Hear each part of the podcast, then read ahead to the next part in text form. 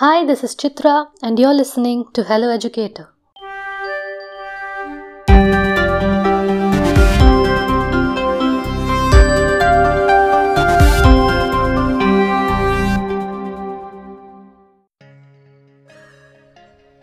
Welcome to another episode of Mango Science Radio. Today we have nature enthusiast Kamakshi Lakshmanan sharing her knowledge of and experience with a beautiful member of the avian family.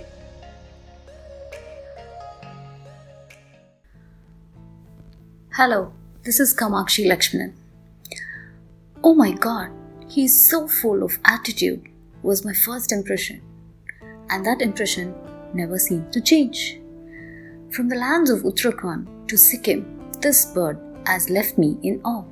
Undoubtedly, he is the handsome, silent, shy, and gorgeous beauty that can be sighted in the mountains. Perched, gliding, or walking through the mountain ranges of Himalayas is the Himalayan monal. The Himalayan monal hails from the peasant family and can be sighted at an altitude anywhere between 3000 to 4000 meters. The geographic presence spreads from Afghanistan, Nepal, and to the Indian region of Himalayas. The Himalayan monal primarily feeds on insects, berries, and shoots. Caught up with the colors and its behavior of being shy, I have most often missed to count or keep an exact count rather on the colors of the feathers. Can you help me identify the colors of Himalayan monal? Male and female, and also share your experience of learning about these species. Stay home, stay safe. Thank you.